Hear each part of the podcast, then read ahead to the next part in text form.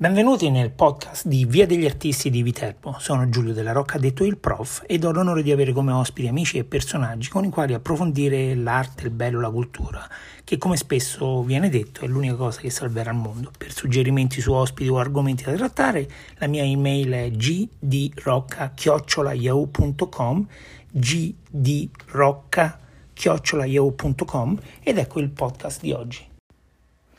Era un fortissimo calciatore, onestamente non so a che ruolo giocava, ma il papà, lo storico allenatore del Villanova, il grande Turchetti, fece ovviamente del figlio un grande calciatore. È stato in Viterbese, ha fatto un sacco di cose molto forti fisicamente e pure con i piedi, però poi diventa un raffinato dell'arte del bilanciare, del cercare soluzioni, del cercare compromessi, diventa un sindacalista una persona estremamente umana, piacevole, simpatico, che ovviamente nel momento del bisogno riesce a alzare la voce se deve. Eh, l'ho visto in prima linea eh, nella serata co- contro la mafia a Viterbo un po' di tempo fa ed oggi più che mai in prima linea per cercare di portare soluzioni, soldi, lavoro e attività a Viterbo. È un piacere parlare con lui, Giancarlo Turchetti della Will. Giancarlo Turchetti, coordinatore Will per la provincia di Viterbo, benvenuto nel podcast. Benvenuto a te Giulio, ciao. Senti, facciamo un piccolissimo, una piccolissima, apriamo una piccolissima finestra sulla memoria di Giancarlo, solo piccola, eh, prometto. Cresci, na- nasci, cresci a Villanova. Esatto. Nasci, na, na, nasco a Tarquigna, cresco a Villanova figlio di? Figlio di Alvaro Turchetti e Flagello Maria. Alvaro Turchetti, il grande allenatore del Villanova. Purtroppo scomparso un anno e mezzo fa. Che ovviamente ci fa sempre un po' male no? parlare di questo aspetto, però dai, concentriamoci sulla parte che ha costruito il grande Alvaro. Villanova era, era il regno di aiutami, eh, Don, Don, Don, Armando. Don Armando. Don Armando e Don Bruno e il tuo papà arriva e dice dobbiamo fare una cosa seria sul calcio, giusto? Esatto, esatto, facciamo una cosa seria sul calcio e iniziano per scherzo, iniziando dalla terza categoria e dalla terza categoria senza soldi arrivano fino alla promozione che all'epoca insomma la promozione era un grandissimo traguardo. Mai tu... nessuno è riuscito in questa cosa in un quartiere abbandonato come la Tarquinia, quindi Viterbo sicuramente ricorda le, uh, le gesta no, no, di, no. di, Alvaro Turchetti, sicuramente. E tu quando inizi a giocare, diciamo, tra virgolette, professionalmente con loro? Allora, io inizio nelle giovanili facendo le giovanili del Villanova e poi mi, mi prende la Viterbese all'età di 17 anni e da lì inizio la, diciamo, la mia carriera, tra virgolette, calcistica, anche se insomma, carri- se carriera si può chiamare, perché è stato solo calcio dilettantistico, chiaramente. Senti, in realtà, se ricordo bene, dimmi tu se mi sbagli, si parlava di nuova Viterbese, dico bene? Esatto, esatto, perché quella precedente era fallita, ci fu il cambiamento dove fecero poi eh, una squadra di tutti giovani eh, all'epoca e con eh, viterbese, una, una, società completamente viterbese e cercare insomma di risollevare le sorti della viterbese. Questo, questo ci porta all'argomento che c'è più chiaro, no? Risollevare, sì. ripartire, trovare esatto. la forza, puntare sulle energie giuste, in questo caso erano i giovani, il talento, no? E, esatto, esatto. E adesso purtroppo eh, in prima persona tu, no? Devi, devi, gestire un'emergenza continua, no? Però aspetta, eh, f- fissiamolo lì un attimino. Una domanda sempre storica, poi ritorniamo subito. Quando scatta la molla dentro Giancarlo, io voglio occuparmi di problemi degli altri? Eh, scatta nel momento. Allora, io ho fatto l'ISEF, quindi sono professore di educazione fisica, e niente, scatta la molla nel momento in cui, eh, non, non, trovando spazio all'interno de, delle scuole per fare il professore, perché all'epoca c'è stata la riforma, se ti ricordi, no, delle classi che prima erano divise, le classi di sesso, di sesso maschile da quello femminile. Sì, Ci fu sì. l'accorpamento con un unico un, con un unico professore, sia maschi che femmine, delle classi e quindi ci fu una riduzione de, degli insegnanti e quindi spazio in quel momento non c'era se non per il sostegno, per andare a fare il sostegno. E allora iniziai a, a dedicarmi un po' a quello che, che c'era. Al, ho iniziato a lavorare a Montalto e da Montalto insomma ho iniziato poi a conoscere l'ambiente sindacale, mi sono appassionato a questo ambiente e da qui insomma poi non l'ho più lasciato. Senti, hai detto ho iniziato a lavorare a Montalto, questo mi sfugge, che facevi a Montalto? Eh, facevo l'operaio, anche se poi l'ho fatto per pochissimo tempo, perché poi dopo, eh, all'epoca, il segretario generale della UIL di Viterbo, quello che, il ruolo che adesso svolgo io, che era Angelo Catalano, mi disse di aveva bisogno di un giovane che gli aiutava a fare soprattutto l'ufficio per terze e quindi io mi sono poi dedicato a fare l'ufficio del terze e da lì ho iniziato insomma la mia, tutta la mia, la mia storia sindacale. Senti, scu- scusa che ti insisto su questo, che mi sembra che lo, lo, stressi poco. Operaio, che facevi in dettaglio? Poi ti spiego perché ti faccio, sono curioso. Eh, facevo quello che c'era da fare all'interno del cantiere, quindi molto spesso si tiravano i, diciamo, i, i, i tondini che poi andavano dentro il nucleare.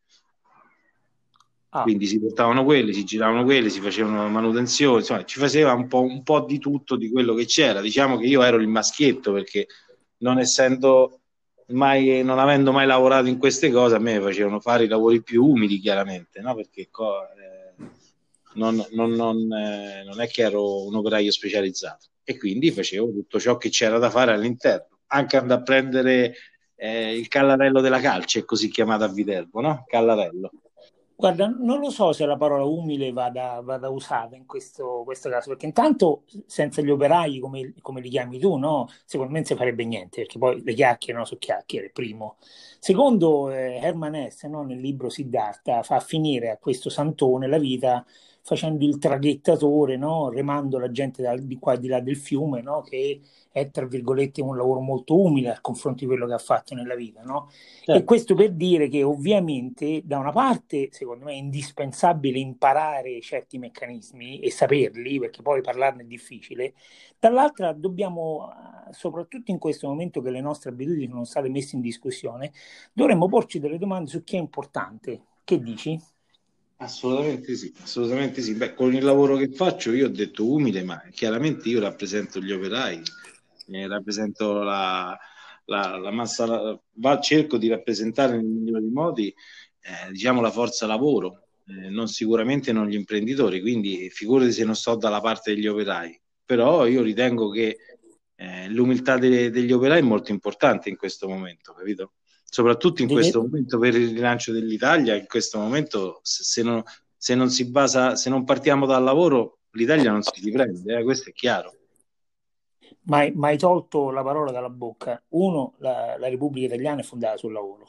Due, il momento, il momento magico dell'Italia, eh, io e te non c'eravamo, sono stati gli anni 60, no? Eh, certo. non soltanto per la musica che era gagliarda, sì, perché la grande generazione della ricostruzione fece talmente tante cose belle, col lavoro, col lavoro duro, 14 ore al giorno, che il, il, bel paese divenne la prima destinazione al mondo. Secondo me non per i, i, i, monumenti, perché quelli c'erano prima e ce ne sono stati dopo. Secondo me per quel sorriso che tutti avvertivano nell'aver creato il boom economico. No? Quindi dal lavoro nasce il periodo recente più magico, più aureo dell'Italia. E certo, questo, secondo me, è l'inizio da cui dobbiamo partire. Assolutamente sì, assolutamente sì, perché non ci dobbiamo dimenticare che insomma le lotte degli operai hanno portato a quello che adesso ai benefici sul lavoro che oggi ci sono, eh, a partire dalla legge 300, dallo statuto dei lavoratori, che fu una, una diciamo, un'innovazione epocale, no? Lo statuto dei lavoratori, certo. una, una, grande legge fatta, ancora se oggi la legge è di grandissima attualità, perché comunque rappresenta effettivamente il mondo del lavoro. Quindi eh, fatta nel 70, eh? quindi voglio dire, una legge fatta nel 70 che a distanza di esattamente 50 anni è attualissima. Ancora certo, oggi certo. si fa riferimento a quella legge là. Quindi. Senti, prima di proprio buttarci nel periodo Covid, le rinascite, eccetera, secondo te, prima del Covid, come erano i fondamentali, i fondamentali della nostra economia, della nostra vita? Eh, questa, questa, secondo me, noi vivevamo al di sopra delle nostre aspettative, tutti. Quindi noi, secondo me, spendevamo di più di quanto avevamo e questo poi nel momento in cui di difficoltà, poi questo chiaramente lo paghi. Noi paghiamo, oggi paghiamo quello che non abbiamo risparmiato prima, quello che non siamo stati capaci di accantonare prima quando c'era il boom economico, come dici tu. Ci sono nazioni no, che hanno fatto questo, hanno, non so, ti faccio un esempio, la Norvegia, te ne dico uno tanto per, perché conosco la storia, essendoci stato. Eh, e, e mi sono informato, la Norvegia se fallisce lo Stato distribuisce un milione di euro a testa per ogni abitante. Noi, noi, se lo Stato italiano fallisce ci dobbiamo mettere tantissimi soldi perché non, non, penso non ci riprendiamo più perché non c'è più una lira dentro, no? non c'è più un euro dentro le casse del fondo italiano e quindi la differenza è proprio qui che loro non hanno sperato, hanno accantonato per, eh, per poi fare i processi di sviluppo. Ecco, quello che serve. Loro oggi continuano a accantonare tutto ciò che producono, continuano a accantonarlo per fare innovazione e sviluppo per i giovani che verranno, cosa che noi in Italia non abbiamo mai fatto. Parliamo di questo, ritorniamo per, idealmente alla nuova Viterbese, no? 17 anni, sei buttato, io, io ti, ti, ricordo, eh, eri alto, grosso, fisicaccio, gambe lunghissime, no? i muscoli com- lunghissimi, correvi, eri una belva no? fisicamente. Esatto. E ehm, immagino che come te ce n'erano vari, e la nuova Viterbese inizia una nuova stagione, no? Sì. E, e colleghiamoci a quella, quella, forza dirompente, giovanile, fisica, voglia di fare, voglia di essere orgogliosi per la propria città, no? Come facciamo a ripartire adesso? Fai riferimento al nostro territorio o fai riferimento al territorio nazionale? Eh, io sono un pochettino di parte, sono sempre Tuscia, Viterbo, Tuscia, i nostri ragazzi, la nostra città. Siccome, siccome che so che tu sei un po' di parte, quindi penso che ho fatto questa domanda.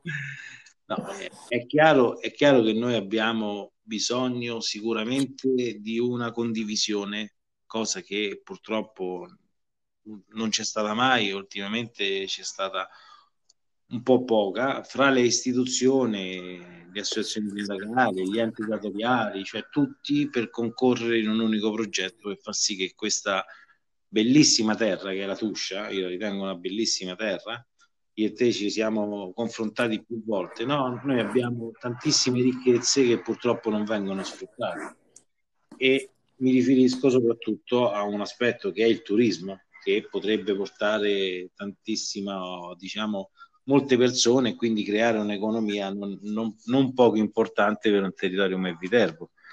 E noi abbiamo la, la, fortuna di avere un, ter- un territorio molto vasto che però ha tutto, ha dal mare al lago, alla montagna, all'acqua termale, alla cultura, alla storia, eh, città medievale, città papale, eh, etruschi, eh, no, Rinascimento. Rinascimento, ci mettiamo Civita di Bagnoleggio, la chicca, no? che no? porta 3.000 visitatori ogni fine settimana, cioè, per dirti, no? se quell'idea che il sindaco di Bagnoleggio all'epoca ha avuto quell'intuizione si sviluppa su tutta la provincia e per tutte le cose belle che abbiamo nella nostra provincia, probabilmente no? noi possiamo fare del turismo il vero business de, de, della Tuscia, cioè è, que- è quella l'arma vincente.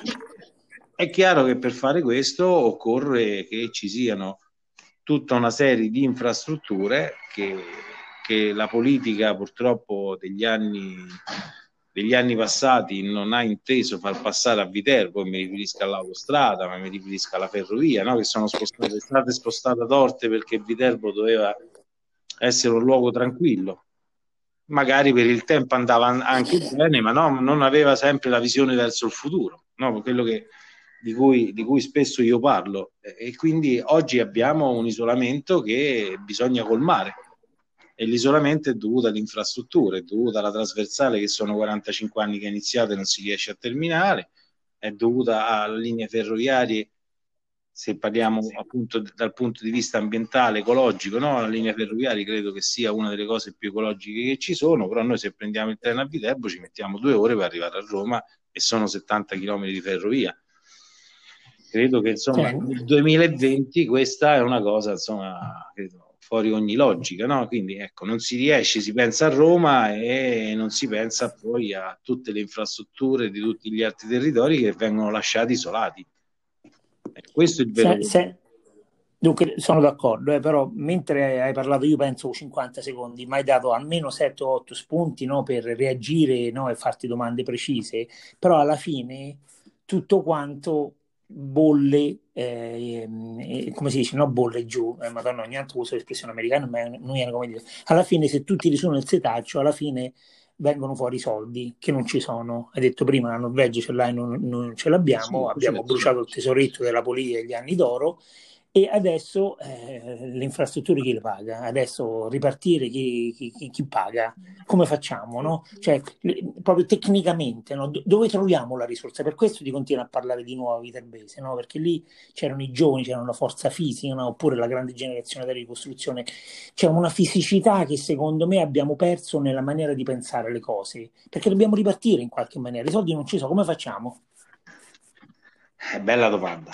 Intanto, questa è una domanda da un milione di dollari, no? visto che stai in America, quindi voglio Bravo. dire. Eh, allora, intanto eh, i, fondi, i fondi statali chiaramente servono per le infrastrutture, perché insomma eh, le infrastrutture sono, non sono prettamente viterbesi, ma la linea ferroviaria, le linee ferroviarie e comunque le, le strade sono patrimonio de- dello Stato e quindi comunque investimenti pubblici sicuramente potrebbero aiutare no? nel completamento e quindi nel togliere la tuscia dall'isolamento. Questa è una cosa, chiaramente.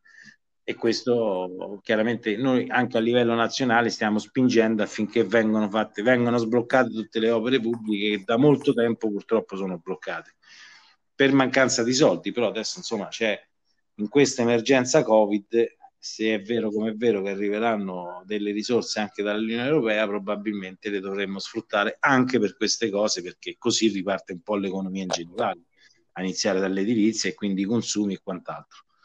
Questo è un primo aspetto che non è banale, ma è fondamentale.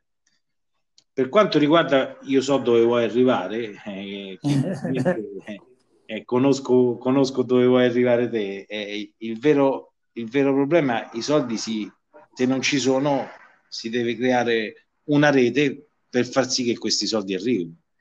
E, che, e, che, e che come arrivano? Arrivano dalle persone che vengono a vedere che vengono a vedere le bellezze che hanno Viterbo, che portano economia nel Viterbese e che permettono di far lavorare tutte quelle strutture che sono connesse al turismo.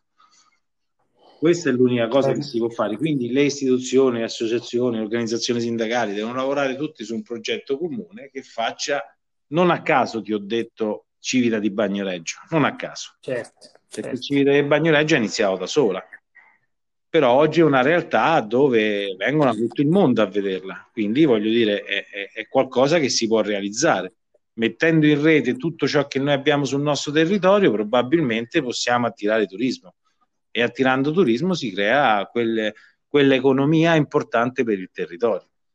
Perché Purtroppo Viterbo, come sappiamo, so io, ma lo sai anche tu, non è una, un posto industriale come può essere Latina o Frosinone, no? non è un territorio che accoglie, se non a Civita Castellana che ci sono le ceramiche che sono famose, ma è basata soprattutto sui servizi, sull'agricoltura e sul commercio.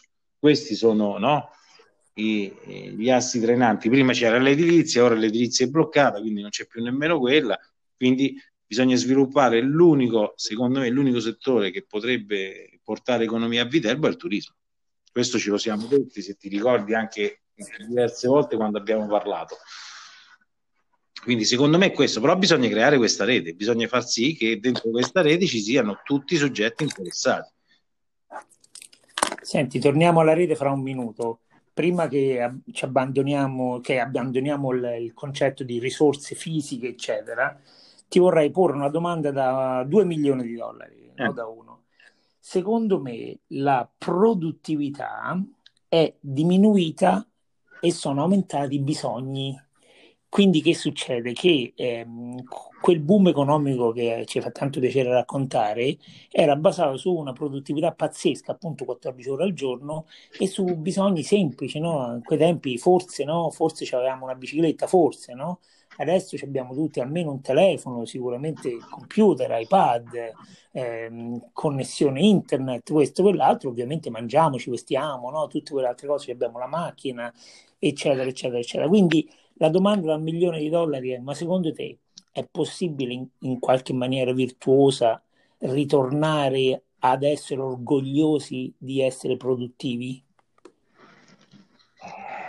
Questa, questa, questa, è veramente una domanda di 2 milioni di dollari perché tornare, allora, andare avanti è molto facile, tornare indietro è sempre più difficile, come sai. Allora, tu, io non a caso, prima quando ti parlavo e ti dicevo che abbiamo vissuto sopra le nostre possibilità, è perché qualcuno ci faceva pensare o ci faceva credere che noi eravamo la settima potenza del mondo, ti ricordi? Sì.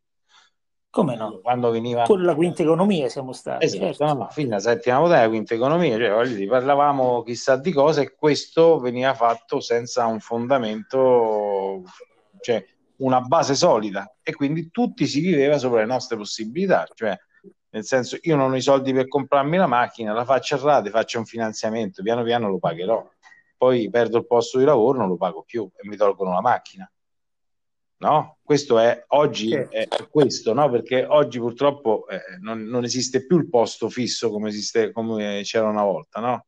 Non, non, esiste perché oggi si lavora soprattutto a periodi, a tempo determinato.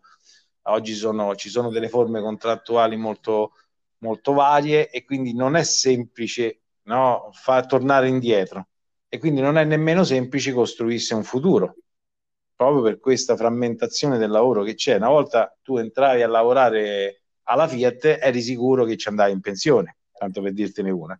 Entravi a certo. lavorare al ministero, eri sicuro che andavi in pensione. Oggi entri alla Fiat, entri al ministero, non è detto che ci vai, che ci vai in pensione perché ci sono sempre gli sconvolgimenti dovuti al mercato. Eh, e quindi è cambiato, proprio, è cambiato proprio il modo di lavorare, il modo di pensare, il modo di, di agire certo. di tutti noi e tornare indietro in un'epoca che va sempre avanti eh, eh, diventa difficile, no? Tu guarda le connessioni, no? C'era il 3G che sai che sembrava che cosa, siamo arrivati al 5G, no?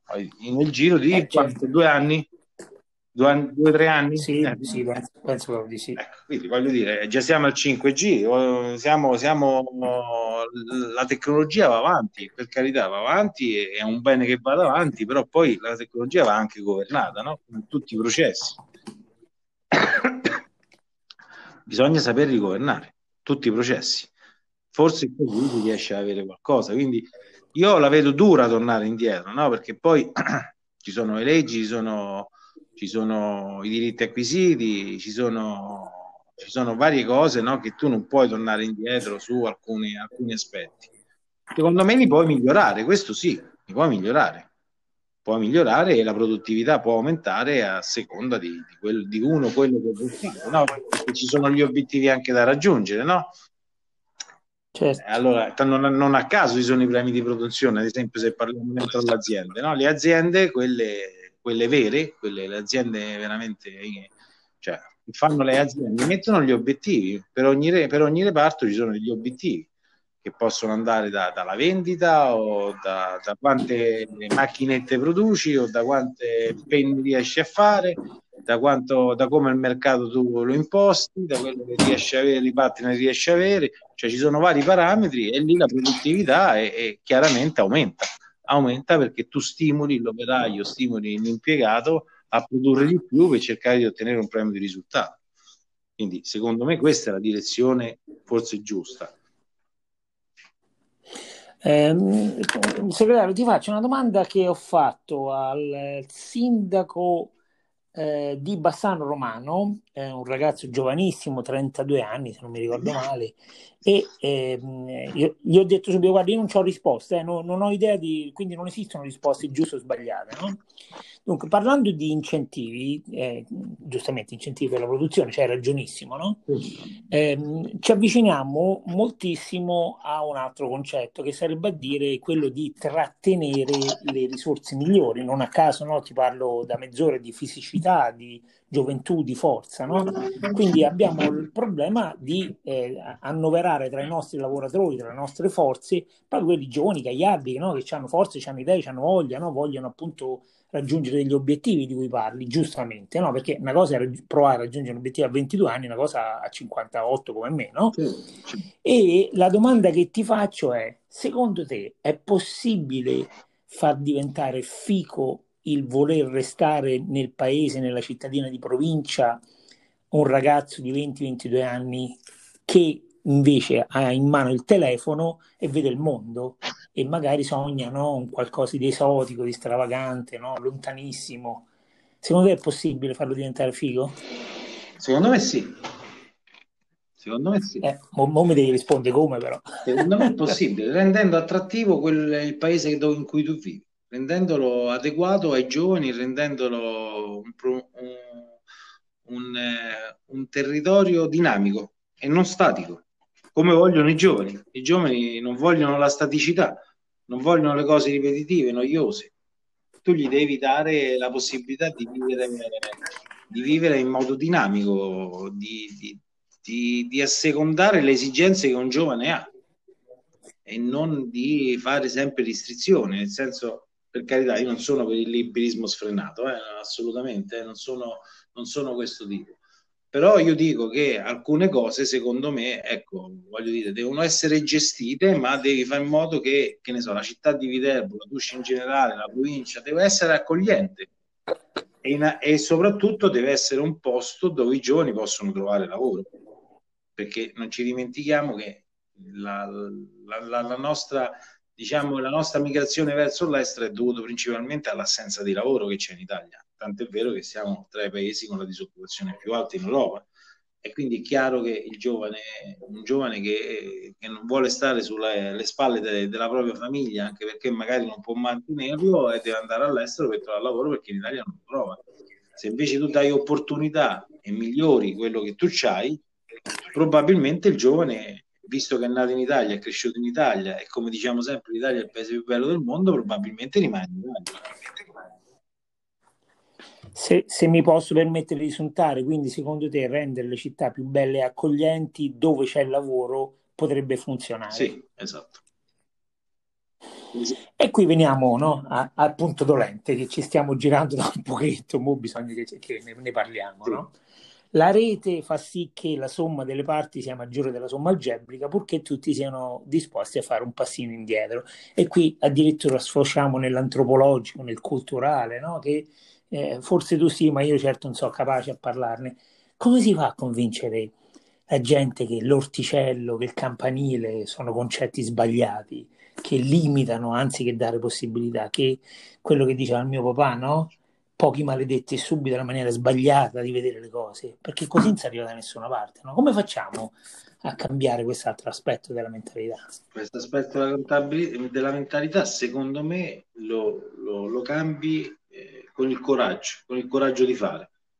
E questo coraggio di fare lo debbono avere chi ha il potere di fare, in primis la politica chiaramente, che fa poteri decisionali. E quindi il coraggio di investire in un territorio che, a cui tu dovresti voler bene, visto che sei eletto su quel territorio e visto che hai elettori su quel territorio. Devi avere il coraggio di investire su un territorio, quindi andarti a cercare risorse e le risorse, come sai, se c'è una progettazione, le trovi anche no? dai fondi europei, da, da, tutto quello che c'è.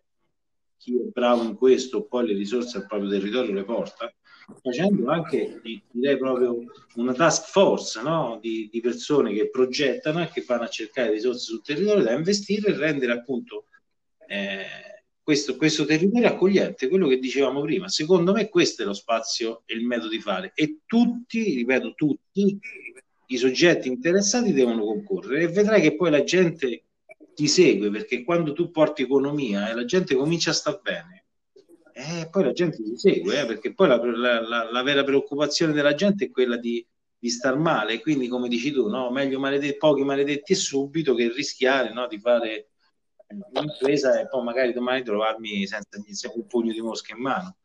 Quindi questo è, è la cosa, però secondo me solo così si può fare, avendo coraggio.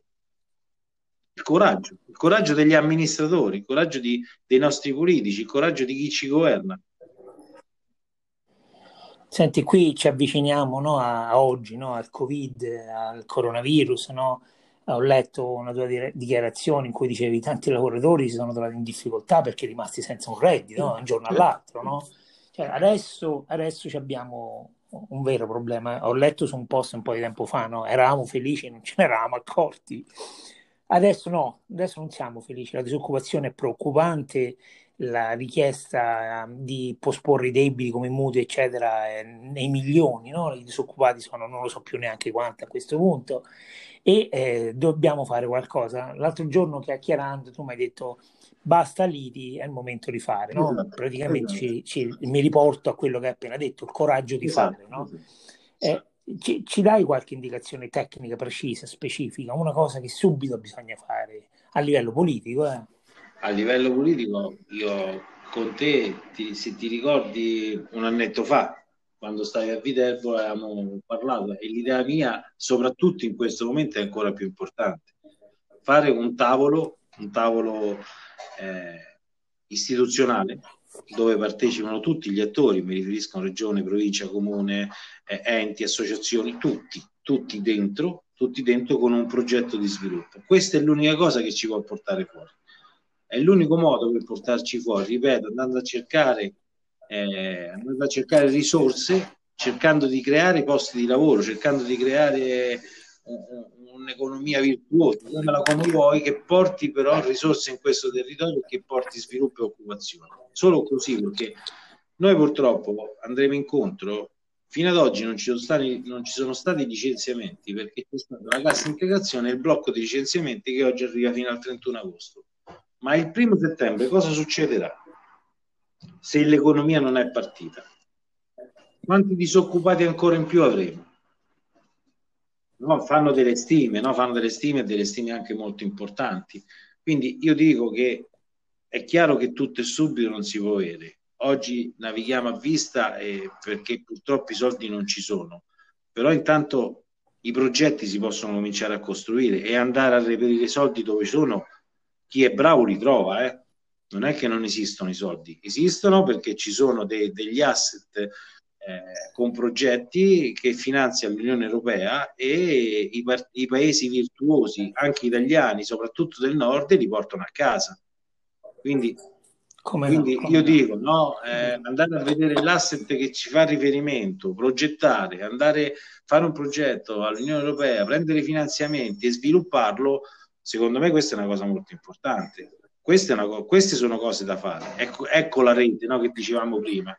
Questa, questa, è la rete dove tutti concorrono affinché l'obiettivo sia unico per tutti, cioè lo sviluppo e l'occupazione su questo territorio. Ecco che loro giovani rimarrebbero sul territorio, altrimenti no, altrimenti se ne vanno. Dunque, c'hai ragione. Eh, però mi sento eh, di spezzare una piccola lancia per un nostro comune amico, eh, hai tirato in ballo regioni, province, eccetera, il nostro comune amico Pietro Nocchi, un carissimo ragazzo secondo me, caruccio, bello, immagino anche una brava persona, anche una bravissima persona. Sì, sì, sì, sì, sì, assolutamente, sono sicuro che andrà avanti in, in, nella maniera in cui vorrà, però obiettivamente il sindaco di Capranica fa il presidente della provincia, praticamente non c'ha risorse, di fatto si occupa soltanto di scuole e di strade perché per quello c'ha risorse e nonostante nel testo unico degli enti locali la prima attività della provincia dovrebbe essere quella dello sviluppo della, dell'area della, della, provincia, lui di fatto non lo può fare mai. E lui mi ha detto proprio sinceramente a giù, io sto qui e lui era seduto al suo tavolo, no? ci arrivano con me con progetti già fatti, finanziati, operativi, io dico soltanto sì e tanto le cose non succedono perché non è così facile, no? è, un casino. No? E anziché rincoglionirti con le, le mie chiacchiere un po' a vanvera, ti voglio parlare di un progetto semplice che potremmo fare e potrebbe andare nella direzione di cui io e te parliamo spesso. Il progetto si chiama Tuscia in Fiore Visto che eh, abbiamo dovuto fermare San Pellegrino Fiore per motivi di coronavirus, è possibile, dopo 33 anni di successo del festival che ha dato il via ai festival di Viterbo, è possibile ripensarlo. Come ripensarlo? Tuscia in fiore. Nel mese di aprile, ogni fine settimana, 1, 2, 3, 4, 5, quelli che saranno borghi della Tuscia diventano in fiore, per finire il gran finale, il primo maggio a Viterbo con San Pellegrino in fiore tradizionale. Questo è eh, secondo me nella direzione giusta perché da una parte eh, si incentiva il, t- il, turismo di prossimità che adesso sarà doveroso, sì. perché lo sai sì. no, che il viaggio 15 ore in aereo è meno eccitante adesso. E dall'altra eh, ti permette di scoprire borghi nella Tuscia che non lo so tu, forse tu l'hai visti tutti, io, non, io ci sono posti dove non sono mai andato, no, non so neanche io come andarci, no? andare. magari ti trovi in un posto e, che, che, è bellissimo per caso e, e, tu che abiti nella Tuscia non l'hai visto, capito? È... Bravo, bravo. Purtroppo succede spesso. In più, eh, sì, sì, in più, oltre al turismo di prossimità, metteremmo la Tuscia a fianco al concetto di fiore, primavera, rinascimento, alba, no? E poi abbiamo questa meraviglia, la pietra locale, contrasto col fiore, è, è, è la morte sua, no? Peperino fiore, eh, San Pellegrino fiore sono meravigliose a dir poco, no? Quindi l'idea sarebbe tuscia in fiore, non costa tanto, basterebbe metterci d'accordo e fare.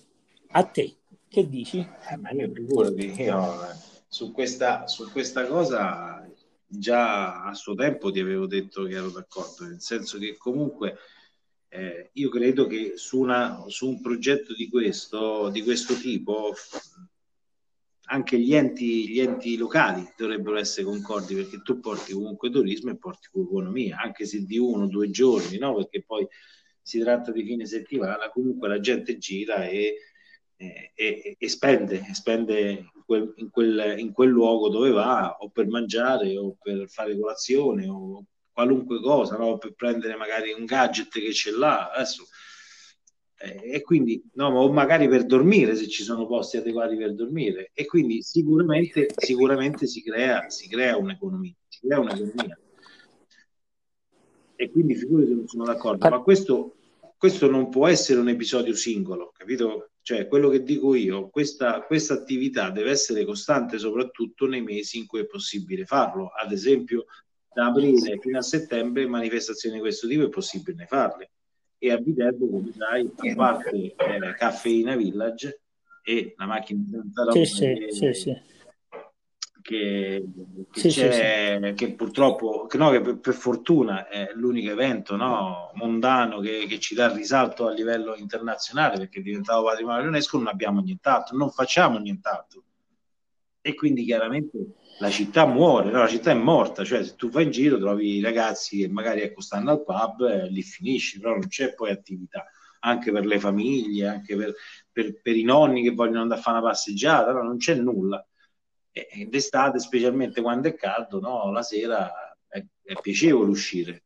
Quindi, eh? quindi ecco, questi tipi di attività che tu hai detto che riguardano me, sì, sono favorevolissime perché comunque fai scoprire i borghi, ci, si crea questa rete anche tra i comuni, no? però voglio dire, questi sono eventi che si dovrebbero ripetere, diciamo, settimanalmente. Senti, se arrivi però a, a una cosa su cui non è che non sono d'accordo, ma insomma il problema, secondo me, della Tuscia è la mancanza di brand. Noi viviamo eh, da 500 anni almeno all'ombra della Toscana e di Roma, no? di Roma di, di più. E, e n- non ci conosce nessuno, parliamoci chiaro, no? fuori da Viterbo, la Tuscia, Viterbo, non è che so mm, cose che si sa che di che parla. Quando mi ricordo andavo all'università e dicevo ai miei no, colleghi, si sono di Viterbo, Viterbo, sei un pochettino a nord di Roma, no? ma eravamo 80 km, 70 km, voglio dire, sì. No? Quindi il brand è un problema serio e in questa direzione tu in fiore, secondo me, la risposta. Non tanto quel turismo comunque sia giusto, come dici tu, di, del fine settimana, comunque de, della permanenza, tu, no, se pranzo, tu, se tu fai eventi vengono anche persone da fuori. Eh. Io non parlo di non parlo che tu devi fare la festicciola del quartiere, io sto parlando di eventi, che ne so, ecco, caffeina è un evento, no? Eh, ci certo. vengono anche da Roma per dirti a vedere le caffeine, ci vengono anche sì, dalla sì. Toscana, ci Come? vengono anche dall'Umbria, no? perché comunque sanno che è, è, una settimana dove ci sono tutte le sere degli eventi particolari, no? da, dallo scrittore all'attore, da, da, dal dibattito, e quindi comunque sono cose, sono cose piacevoli che comunque danno vita alla città.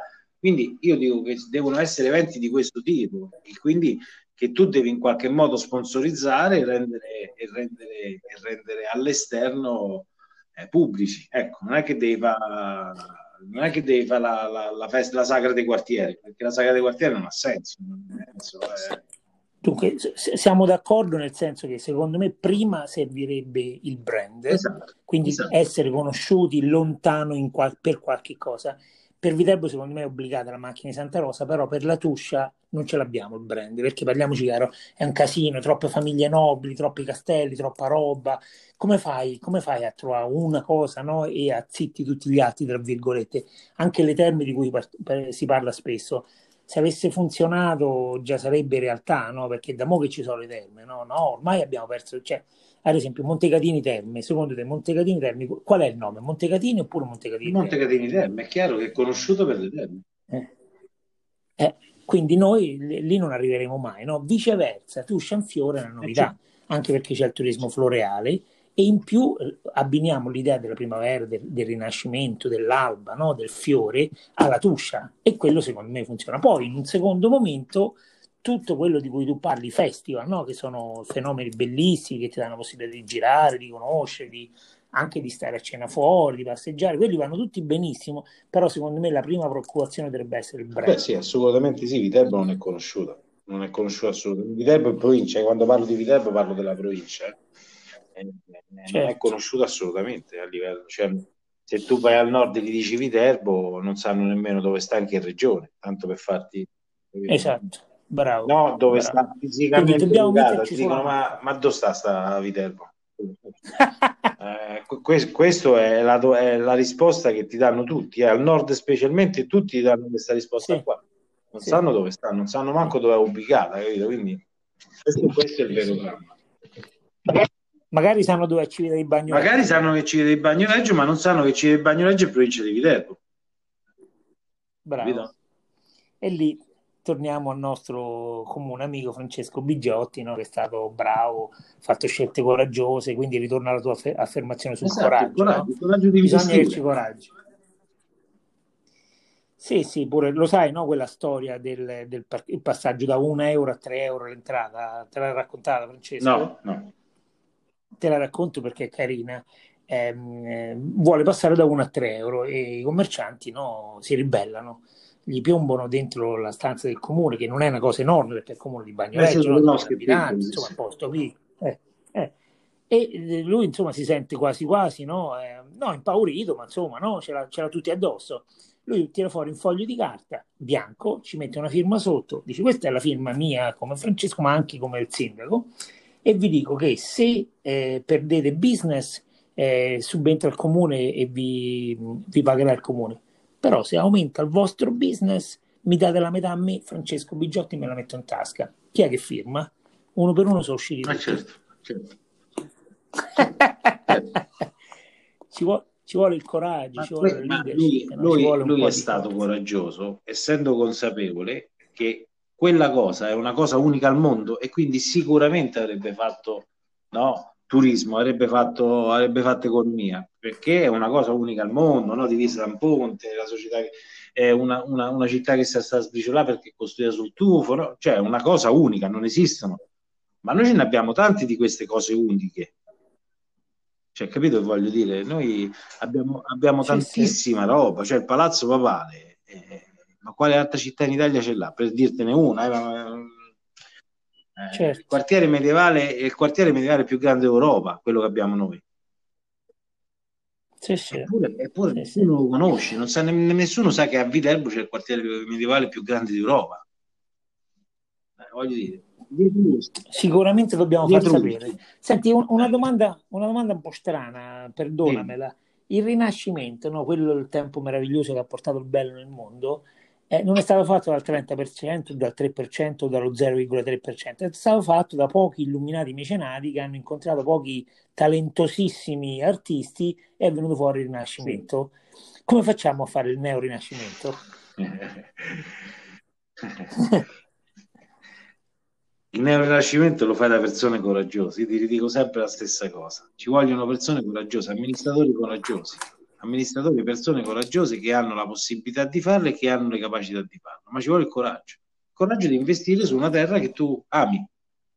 Perché io voglio dire, io sono viterbese e amo la mia terra do, dove, dove, vivo, no? Mi piace, non la cambierei con nessun'altra terra. Proprio per questo, se io fossi un amministratore, investirei su questa terra. Cioè, ripeto, andrei a cercare tutto ciò che è possibile per renderla accogliente, per renderla pulita, per renderla cioè, eh, ospitale. Questo dobbiamo fare, cioè, poi trovare le persone capaci, questo non è semplice, però uno ci deve provare. Magari anche, anche, prendendo, anche prendendo tecnici no? che, che, sia, che siano in grado di sviluppare un progetto. Però il politico, l'amministratore o chi ha potere decisionale intanto deve fare il progetto poi chi lavora su questo progetto si trova, eh? Sono d'accordo. Senti, parlando con Andrea Belli, il, sì, sì, il conosco, responsabile dell'associazione eh, Costruttori, sì, no? lui a, a, a, alle, mie, alle, mie, proposte di economia circolare metteva sempre di distinguo, no? perché giustamente ehm, c'è questa cosa del campanile al rovescio, no? quando una ditta diventa un po' gagliarda, un po' di successo, eh, a Viterbo non la facciamo lavorare e deve andarsi a cercare il lavoro in giro per l'Italia e questo è la, il caso di Andrea Belli. Quindi quando io gli parlavo di economia circolare lui mi diceva sì, sì, sì, va bene, però insomma è pure giusto no? che le gare d'appalto lo vince il più preparato, il più bravo e tutto quanto. Io, io, quando penso all'economia circolare non penso all'appalto per un ponte o per la ferrovia, no? non, che prima l'ha citata il mio amico Raimondo Chiricozzi di, di Ronciglione che è innamorato dell'idea della ferrovia, no? parla di 300-400 milioni di euro come se fosse niente. No? Quando io parlo di economia circolare invece penso al latte, penso alla frutta, penso all'olio, penso ai fagioli di gradoli, no? nel senso quello che possiamo comprare in zona, della zona, a chilometro zero, che anche se costasse un pochettino di più lo dobbiamo comprare uguale, secondo me chi se lo può permettere lo deve comprare. Che dici? Assolutamente sì, anche perché poi abbiamo oggi nel mondo in cui viviamo, in cui tutto quello che mangiamo è sicuramente eh, contraffatto, no? Tu fammi passare questo parola, questa parola, ma sicuramente certo. non è genuino come può essere quello magari coltivato da, dal vero contadino. E probabilmente se noi facciamo, usiamo, diamo intanto un respiro alla nostra economia e sicuramente mangiamo più genuino di quello che compriamo, che non sappiamo manco la provenienza. Su questo non, non c'è dubbio. Su questo non c'è dubbio, quindi sono favorevolissimo a questa cosa. Io, io anche in una relazione fatta al mio congresso dissi questa cosa qua quindi eh, mi trovi perfettamente d'accordo su questo processo qua, cioè di fare, ma l'economia circolare comprende tante cose, no? anche, anche, dai rifiuti, no? tu sai che con i rifiuti si potrebbero fare tante cose, si potrebbe, mm. si potrebbe creare tanta cosa, tanta economia, e noi invece la portiamo all'estero e facciamo guadagnare i paesi esteri come la Germania, no? a cui gli portiamo la, la, la, nostra monnezza che ci guadagna e in più gli paghiamo pure i soldi per smaltirla, cioè è una cosa assurda quando si potrebbe fare noi stessi con delle, con delle soluzioni all'avanguardia che oggi ci sono. Eh, non mi riferisco all'inceneritore che c'era una volta, chiaramente. Eh. E, e quindi però, però si potrebbe creare un'economia circolare con degli impianti adeguati affinché questa questa faccia produzione dove ci si fanno fertilizzanti, dove ci si fa con e sono sicuramente molto più naturali di quelli che ci usiamo. Quindi, quindi io dico che questa l'economia coraggio, circolare va benissimo. Un po' di coraggio. Un piccolo problemino tecnico con eh, il responsabile della Will di Viterbo, eh, Giancarlo Turchetti, che però recuperiamo e mm, ci salutiamo. Ecco di nuovo Giancarlo Turchetti. Giancarlo Turchetti, responsabile provinciale della WIL, siamo di nuovo in contatto. Grazie caro che ci abbiamo riprovato. Sì, eh, grazie a te. C'è stato un contrattempo, si è surriscaldato il telefono. Oh madonna. Senti, siamo in finale. Non si accendeva più. Siamo in finale e faccio sempre un paio di domande a, a tutti. Ehm, dunque, io faccio parte della via degli artisti, quindi la domanda tecnica che ti faccio, ti faccio è la sindrome di Stendhal è quella cosa no, che ci fa addirittura perdere un battito de- del cuore, la, la respirazione, cioè quell'attimo in cui noi perdiamo il controllo di fronte a un'opera d'arte o a un paesaggio meraviglioso. Ce non racconti un fenomeno che ti ha così visto protagonista? Domanda, domanda particolare questa, eh? Eh sì, un eh sì. Lo sai, intanto che ci pensi, in genere i sindaci mi raccontano della, della festa padronale, no? E dell'emozione, la prima emozione da sindaco, no? A guidare la festa, eccetera. Invece, diciamo, quelli che si occupano un po' più, diciamo, di cose terrene, tra virgolette, eh, raccontano quasi sempre di un viaggio, no? Che l'ha toccati particolarmente. Ma guarda, io la cosa che mi tocca particolarmente, a parte quelle familiari, perché insomma quelle familiari certo. sono particolari, è riferita al mio lavoro, è soprattutto vedere la felicità dei, lavori, dei lavoratori quando tu gli risolvi dei problemi. Quella è la gioia più grande che, che un sindacalista può provare laddove su una vertenza, una qualunque vertenza, magari difficile, dove sono previsti licenziamenti, previste eh, chiusure e quant'altro, tu in qualche modo riesci attraverso, attraverso attraverso la politica sindacale a, a tamponare questo evento e quindi a dargli continuità e sicurezza sul posto di lavoro. Queste sono le cose che ti lasciano ti lasciano veramente dei brividi particolari perché poi ringraziamenti ai lavoratori quando tu li vedi felici no, perché possono avere una, un, una un continuare ad avere un sostentamento economico per la propria famiglia e quindi avere la felicità di poter lavorare questa credo che sia una gioia eh, particolare che solo pochi possono provare perché è una gioia dovuta al lavoro che facciamo e, certamente, e, certamente. E, e, dall'altra parte c'è il rovescio della medaglia quando tu non riesci è il dramma di non essere riuscito in quello che è il tuo scopo e vedere lo sconcerto delle persone, la sofferenza. Queste sono cose che toccano e lasciano, quando, quando tu non riesci a farlo, l'amaro in bocca per molto tempo. È difficile digerire situazioni di questo tipo. Ci credo, ci Quindi credo, ci credo. Senti, ultimissima la domanda. dei lavoratori, guarda, mi devi credere, è la cosa più brutta che si può vedere. Eh, ci credo, ci credo. La perdita di dignità, no? Secondo me. Eh. Esatto, perdi la dignità. Perdi... Eh, certo. Quando tu perdi il lavoro, perdi la propria dignità. C'è poco da fare. L'abbiamo detto all'inizio della nostra trasmissione. No? L'Italia è una repubblica fondata sul lavoro. Senza dubbio. E si può ripartire solo attraverso il lavoro. Quindi quando tu poi la gente la privi del lavoro diventa un dramma sociale. Purtroppo dici bene. Senti, eh, presidente, coordinatore, segretario, eh, sbaglio sempre con tutti questi termini. Senti, eh, una eh, domanda vale, non ti preoccupare. Grazie, caro. A me non, domanda... non importa il titolo, quindi non, bravo, è uguale. Bravo, bravo. Senti, una domanda che faccio a tutti i miei ospiti per finire. I tre libri che hanno più influenzato la tua maniera di vedere, capire, sentire la vita, percepire.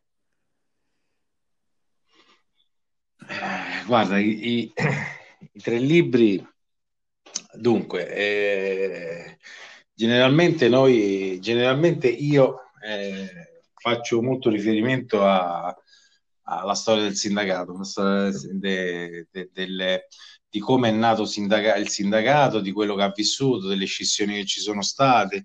Quindi io faccio spesso riferimento perché senza storia non si va avanti, secondo me. Bene, senza il ricordo e senza la storia non si va avanti. E allora uno che fa il mio lavoro, quindi sono tutti libri che magari non sono famosi perché sono dei libri, sono dei libri particolari che riguardano il sindacato in generale, dalla sua nascita fino adesso. Mm, quello di Bruno Bozzi o o quello di, fatto da Berlinguer, eh, da questi personaggi qua che sono, insomma, hanno fatto la storia, lo stesso Giorgio Benvenuto ha fatto un libro molto bello. Sono, sono, sono dei libri che raccontano un po' la storia del sindacato, da come è nato, quello che hanno vissuto e secondo me questo ogni sindacalista dovrebbe leggere questi libri perché partendo dalla storia poi fai meglio il futuro. Dici bene, dici bene. Quindi eh, io non ti do dei, dei, titoli precisi perché li no, leggo no, talmente no, vabbè, tanto risposto, e poi non mi va di, fare, di, dire, di, dire, un libro piuttosto che un altro, non mi va. No, no, no, ti, ho detto, risposto, gli, ti ho detto gli autori e quindi bene così. Senti, dunque, ti, ti, ti lascio ringraziandoli, però rimarco la parola che mi ha fatto più effetto in questo podcast, che è sicuramente coraggio, il coraggio di fare scelte, il coraggio di investire, il coraggio di crederci. Con questa iniezione di fiducia da parte tua, io ti ringrazio e eh, alla prossima. Grazie Giulio, ti ringrazio anche a te e dobbiamo tutti ricordarci che senza coraggio non c'è futuro. Eh? Chi non ha coraggio di fare le cose non, non potrà mai avere un futuro. Perfetto, grazie di nuovo. Grazie eh, a te. Ciao Giulio. Giancarlo Turchetti, ciao. Ciao Giulio.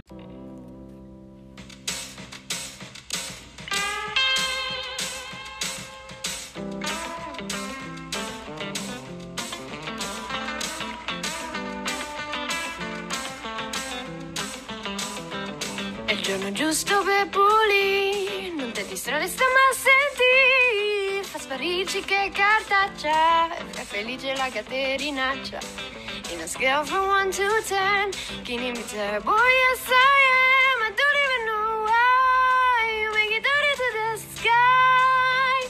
Sigarette poi pacchetti, carta del cappuccino, non le gita per terra, butta nel cestino e pulì e spazza e pure ramazza